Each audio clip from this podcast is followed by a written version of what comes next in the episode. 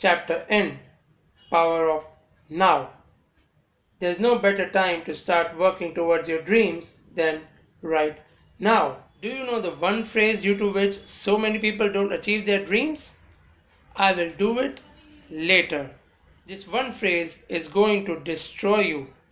You may have noticed that the later a lot of times never comes. It's because we don't act when we have the right information, energy, and motivation.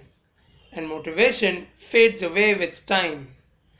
What's the one thing you will start working on right now? Let me know in the comments. Thank you.